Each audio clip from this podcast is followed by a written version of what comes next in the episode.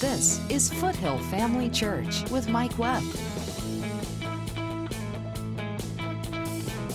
Building strong, spirit filled lives through God's Word. The glory of the Lord will fill the earth. Now, the reason I pointed that out is because he says it again a little bit further down into the chapter. Notice verse 22, he said, Because all these men which have seen my glory and my miracles which I did in Egypt and in the wilderness and have tempted me now these 10 times. The 10 times is reference to the 10 spies that spoke against the Lord and against his word. Because all those men which have seen my miracles and my glory, which I did in Egypt and in the wilderness, and have tempted me now these ten times, and have not hearkened unto my voice, surely they shall not see the land which I swear unto their fathers, neither shall any of them that provoked me see it. Now stop and think about this again, folks. They've all, all 12 of the spies have witnessed exactly the same things in Egypt. They saw the 10 plagues. They saw the waters divide when Moses stretched out his hand across the waters. They saw the miracles that God did when Moses struck the rock and water came out. They've seen the miracles that were done in the early part of the wilderness journey where God purified poisonous waters and identified himself as the Lord that healeth thee. They've all seen the same things. What does that mean? God's problem with this, these 10 is that they have not hearkened unto him. In other words, they didn't believe him. Caleb and Joshua did believe that because God said the land is yours, we can take it. So it's not seeing miracles that gives you faith. If it was, they would have believed. See, so many times people take the position if I could just see a miracle, then I'd know. Well, you know what would happen if those people see a miracle? They'd have to see another one to wonder if the first one was real.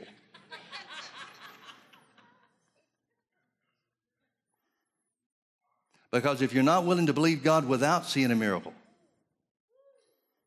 you will never believe if you even though you see one. God's word is not true because God did miracles. God's word is true because it's God's word. And that is the point.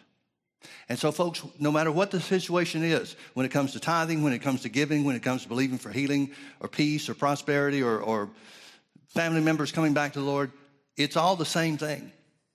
And that is, you have to make a determination that God's word is true, period.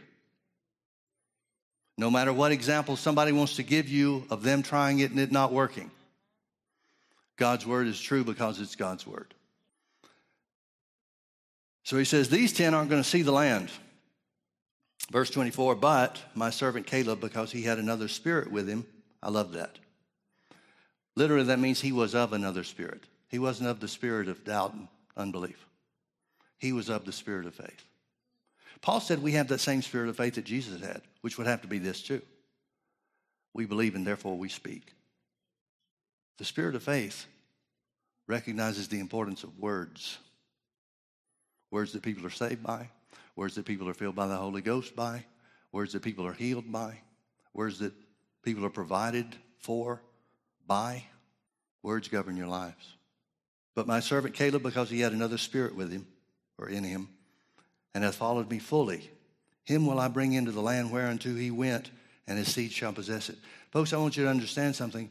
Up until this point in time, we don't know anything about Caleb, except that he spoke up and said, God said it was ours, so we can do it. That's all we know about the guy. And God calls that following him fully. Let's finish reading the story. Verse 25 Now the Amalekites and the Canaanites dwell in the, in the valley. Tomorrow turn you and get you into the wilderness by the way of the Red Sea. And the Lord spake unto Moses and to Aaron, saying, How long shall I bear with this evil congregation? Now the congregation lifted up their voice and cried based on the testimony and the report of the ten. So the congregation is just as much in unbelief as the ten were. How long shall I bear with this evil generation which murmur against me? I have heard the murmurings of the children of Israel which they murmur against me. Now I want you to look at that word murmur. The word murmur literally means to complain. We understand that. We would figure that out on our own. But the root word that it comes from literally means to stop. So what we know what means what go means for Caleb and Joshua. Their faith, their willingness to accept what God said no matter what the enemy looks like. No matter how big the walls are around the city of Jericho. But because God's word says the land is ours, we're willing to take it. God can defeat these people who aren't even as strong as the Egyptian army that he's already defeated on our behalf. So that's faith. And faith is the equivalent of go. But murmuring, doubt and unbelief, complaining, means to stop any and every good thing God has for you. So now God says to Moses, Say unto them, verse 28, say unto them, here's this phrase again, as truly as I live. As truly as I live. Now, the first time he said, as truly as I live, what verse was that? Um, 21? The first time he said, as truly as I live, he said, the earth shall be filled with the glory of the Lord. Anybody have any doubts about God bringing that to pass? He's swearing by himself. He's saying, this is the way it's going to be. Like it or not, this is the way it's going to be. The earth shall be filled with the glory of God. Now he says, this is how it's going to be too. Here's a principle that's just as eternal, just as unchanging as what he said before. Say unto them, as truly as I live. That means this is a principle for all time. It means it's a principle for every person. Say unto them, as truly as I live, saith the Lord, as you have spoken in my ears,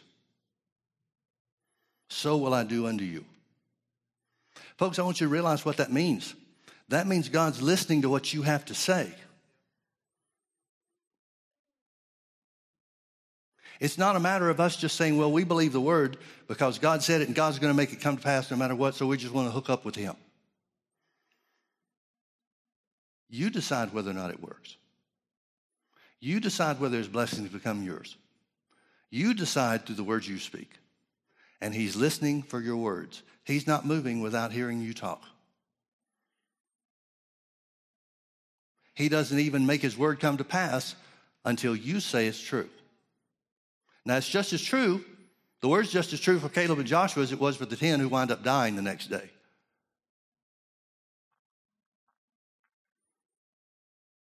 Again, all 12 saw the same thing. All 12 were tempted to believe they couldn't do it. 10 of them went one way with their words. Two of them said, We can do it because God said so. Say unto them, As truly as I live, saith the Lord, as you have spoken in my ears, so shall I do unto you. Folks, I'm delighted to tell you that every good thing I have in my life is because of what I've said. And that's true for you too. Well, Pastor Mike, my life doesn't look so great. I have a suggestion. Change what you're saying. Because what you have, whether you consider it to be good or not so good, is a result of what you've said. And God says, this is Old Testament stuff now. This is not some new idea. This isn't concocted by some charismatic preacher. The principle has always been you're governed by your words. From Genesis 1, when he made Adam and Eve after his likeness and after his kind. From that point forward and throughout all of eternity, your words matter. Well, we know what that means for the ones who went against him. Their carcasses shall fall in this wilderness, and all that were numbered of you, according to your whole number from 20 years old and upward, which have murmured against me. Doubtless you shall not come into the land concerning which I swear to make you dwell therein, except Caleb the son of Jephunneh and Joshua the son of Nun. But your little ones, which you said should be a prey, remember that's what part of what they said? Why did God bring us out to this wilderness to be defeated and our children to, to die? Those that you called your, the, that would be a prey, them will I bring in, and they shall know the land which you have despised. But as for you, your carcasses, They shall fall in this wilderness. The words that God uses for body basically means meat sack, carcasses. You don't consider a carcass to be a living thing. God's already counted them as dead because of what they said, not because of his will. We know what his will was. He's identified his will when he told Moses to tell Pharaoh, Let my people go, tell the people I'm taking you to the promised land. That's the will of God. These people have aborted the will of God. And it's not because they didn't know, they did know. They knew exactly what they were doing when they spoke against God. They knew exactly what they were doing. So, really, what God's telling Moses to do is remind them that their words count. And since they spoke against me and talked about dying in the wilderness, bingo. It's exactly the way it'll be. Skip down with me to verse 39. And Moses told these things unto all the children of Israel, and the people mourned greatly. What are they crying about? They brought it on themselves. Now, it's human nature to want to blame somebody else for what we do and how we mess up. I get that. But there's no surprise here. Moses just says to the children of Israel, Well, okay, God says you can have it your way. You said you'd rather die in the wilderness than take the promised land, so here we go. But notice what they did. Verse 40 And they rose up early in the morning and got them up unto the top of the mountain, saying, Lo, we be here. We will go up unto the place which the Lord has promised, for we have sinned. In other words, when they hear what's really going to happen as a result of their unbelief, they said, We'll go fight. No, really, just have a do over. Let's just act like yesterday didn't matter. Let's just act like it never happened. We're ready to go. But Moses says, Wherefore now do you transgress the commandment of the Lord?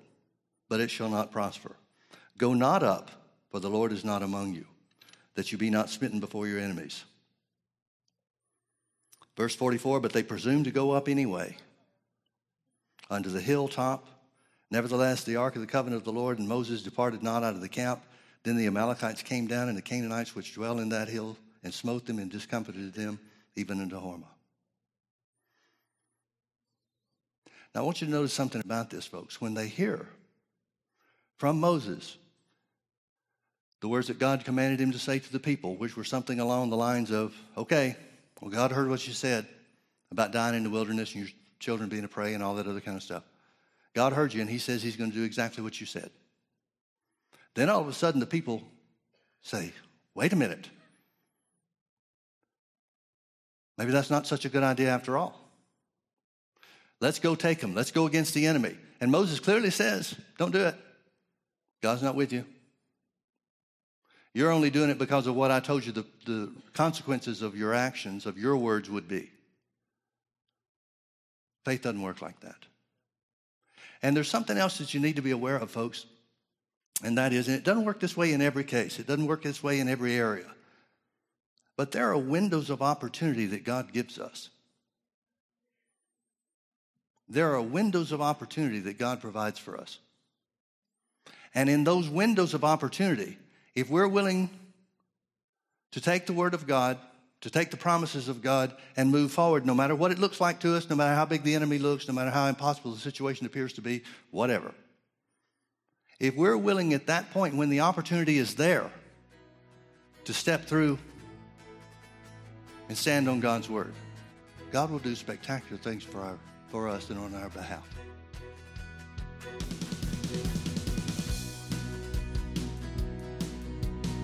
Join Mike Webb and Foothill Family Church every Sunday night at 6 p.m. for our weekly Healing School. Healing School is for those who are in need of being healed from sickness in their body, as well as those who want to strengthen their faith in the area of healing. Jesus said, The kingdom of God is as a man speaking the word of God into his heart. You exercising your authority in the name of Jesus, by whom you have access into the kingdom of heaven to say that for you, you are free from the influence of sickness and disease. Foothill Family Church is in Orange County at the corner of Bake Parkway and Lake Forest Drive, just minutes off the 5 freeway.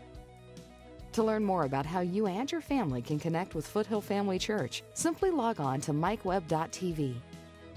Foothill Family Church, building strong, spirit filled lives through God's Word.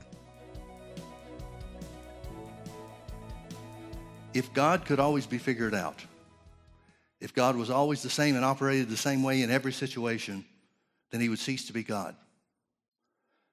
Because the very nature of God and his omnipotence and his omniscience means that we'll never have the brains, the ability to figure out everything. Even 1 Corinthians chapter 12 says that gifts of the Spirit, manifestations of the Holy Ghost, operate according to diversities. There are different ways the Holy Ghost will operate. There are different ways the Holy Ghost will manifest himself. Let me give you a couple of quick examples and I hope you see it. In Mark chapter 4, Jesus says to the disciples, Let's go over to the other side of the Sea of Galilee. He goes in the back part of the ship and lays down and goes to sleep. Well, halfway across the, the sea, a great storm of wind comes up. The waves get high and start splashing over into the ship. The disciples are trying to bail water as fast as they can. It doesn't look like it's working. Looks like they're going to go under. So one of them goes back and wakes Jesus up and says, Master, you better wake up. We're about to perish. Well, you always want to be awake for when you're about to be destroyed. Just principle of life. Remember what Jesus did. Jesus stood up in the front part of the ship, rebuked the wind, and the storm ceased. He turns to his disciples and says, Why have you no faith? Which indicates to me, I don't see any other way to interpret this. That indicates to me that we have the authority. They had the authority to rebuke the wind and the waves too. And the, the basis for that authority is Jesus said, Let's go to the other side. He didn't say, Let's go halfway out here and drown. So the fact that the will of God has been expressed through Jesus' words and actions, who always did the will of the Father, by saying, let us go on to the other side. They had the authority, they had a foundation to make it safely. But do you remember in Acts chapter 27 when Paul's journey to Rome involved a storm? Why didn't Paul rebuke the storm? He didn't have it on his own to do. Somebody as sensitive to the Holy Ghost as Paul was, who looked for the leading of the Spirit of God into what towns or cities he went in to preach, would certainly have been open to the direction of the Lord or the prompting of the Holy Ghost to rebuke the storm. But that's not the way that storm worked. That storm went on for over two weeks, probably closer to three. And Paul finally after two weeks into the storm, Paul finally stood up and said, Well, you know, you guys should listen to me when I told you not to depart. It was too late to sail. He said, But don't worry, we'll all be saved because the angel of the Lord stood by me this night and told me that we'd make it through. Well, why didn't the angel tell him to rebuke the storm like Jesus did? Doesn't always work that way. Acts chapter 16 talks about Paul being in the city of Philippi,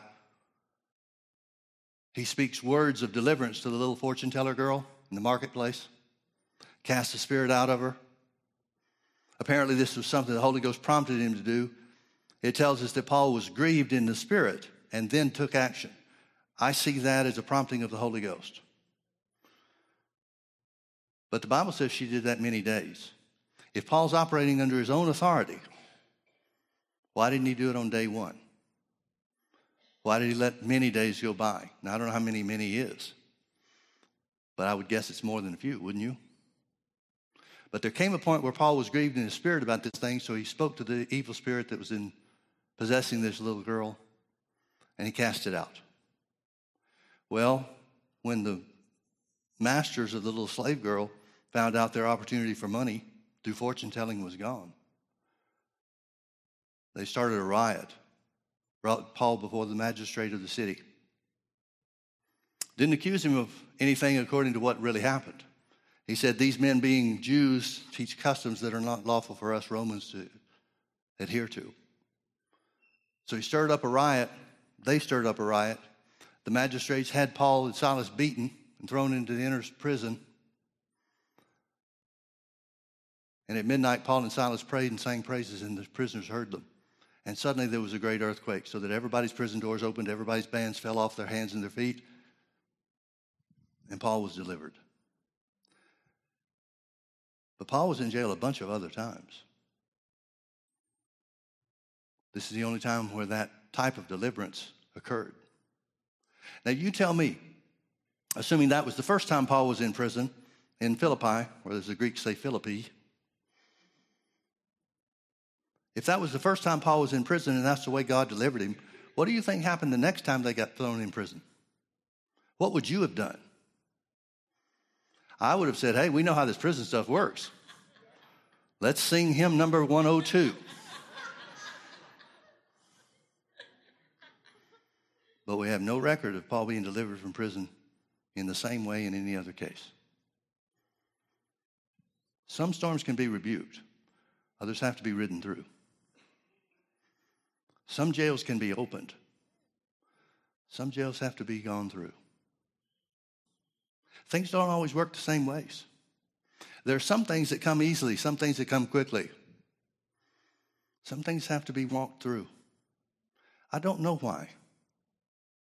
But I know that for the people that are walking through those things, it's real easy to lose objectivity. It's real easy to come to the place where you're saying, Now, Lord, I know I'm doing right. I know I'm believing the word. I'm walking in peace and I'm not anxious about anything. I'm doing everything that your word says makes faith work. How come it's taking so long? You can get to the place where you're blaming God for the results. And that's a step into deception. I'm sure Paul, certainly knowing the story of Jesus rebuking the wind and the storm ceasing, I'm sure Paul would have a lot rathered walk up to the front of the ship and say, Peace be still. Storm cease. And everybody that looked on would say, Wow, what a display of God's power. But it was the same and an equal display of God's power to preserve everybody through the storm. Do you hear what I'm saying? Here's a story we referred to about Paul in jail, Paul and Silas in jail in Philippi. Their backs are bleeding, their hands and their feet are in stocks and chains. Verse 25, it says, And at midnight, Paul and Silas prayed and sang praises unto God, and the prisoners heard them. You see that? Verse 26 is what I want you to see. Here's the thing that the Lord's dealing with me about. It says, And suddenly, everybody say suddenly. And suddenly there was a great earthquake, so that the foundations of the prison were shaken, and immediately all the doors were opened and everyone's bands were loosed. Now, what did Paul and Silas do? They prayed and sang praises. Would singing praises qualify as speaking words? Well, what do you think they're singing praises about? Maybe we ought to back up and ask the, the previous question first. And that is, what were they praying about? What would you be praying about? I'd be praying about getting out of prison. Now, remember the reason that they're there. The reason that they're there is because Paul is forbidden by the Holy Ghost to go into Asia. Then the Holy Ghost suffers him not to go into Bithynia. And so they go to bed overnight, and Paul has a vision in the night or a dream or something along that line where he sees a man from, uh, from Macedonia, which Philippi was the chief city of Macedonia, the region called Macedonia. He has a vision of a man from Macedonia saying, Come over here and help us. So he shares the vision with the group, Silas included, the next morning. And they assuredly gathered, the scripture says, that God wanted them to go into Macedonia. We don't know that Paul ever found that guy in the vision. He goes to Philippi and he finds a, a woman who gives her heart to the Lord. So they're there supernaturally. They're there because they've been led by the Holy Ghost in a supernatural manner. I'm pretty sure they were aware that God did not bring them to Philippi for them to spend all their time in jail. I equally am convinced that there were some marvelous opportunities on the part of both Paul and Silas to wonder if that vision had been real.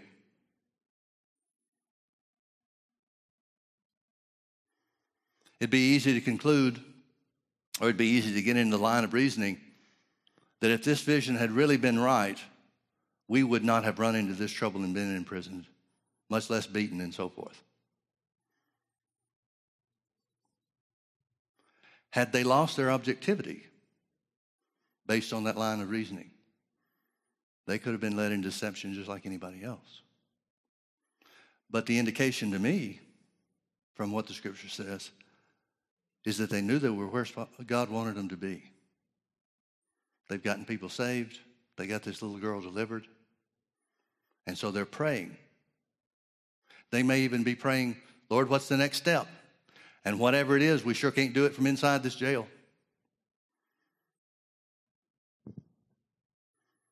And then when they began to sing praises, that's an indication to me that they believed something was already done as far as God was concerned.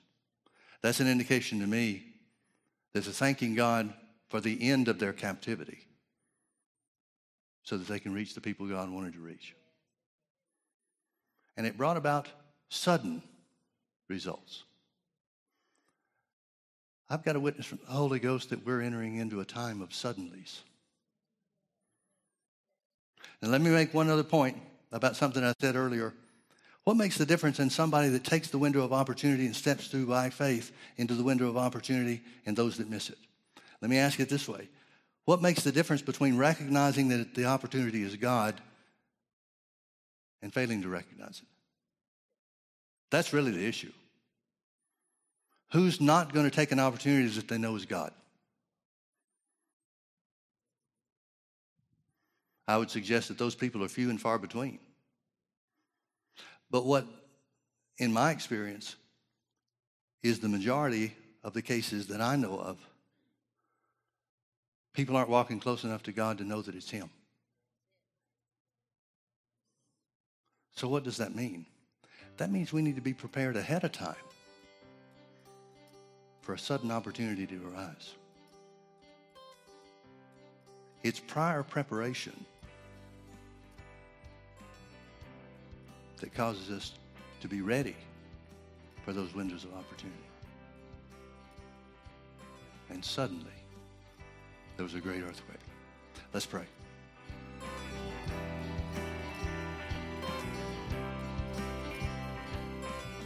God's Word is the answer for every problem we'll face in this life. What a privilege it is to believe God and to walk by faith. Come visit us at Foothill Family Church. This is Foothill Family Church with Mike Webb. And made righteous by the blood of Jesus. You're able to get through because the Word of God never fails. Join us Sundays at 9:30 a.m. and 6 p.m. or Wednesdays at 7 p.m. Visit us online at mikewebb.tv. Foothill Family Church, building strong, spirit filled lives through God's Word.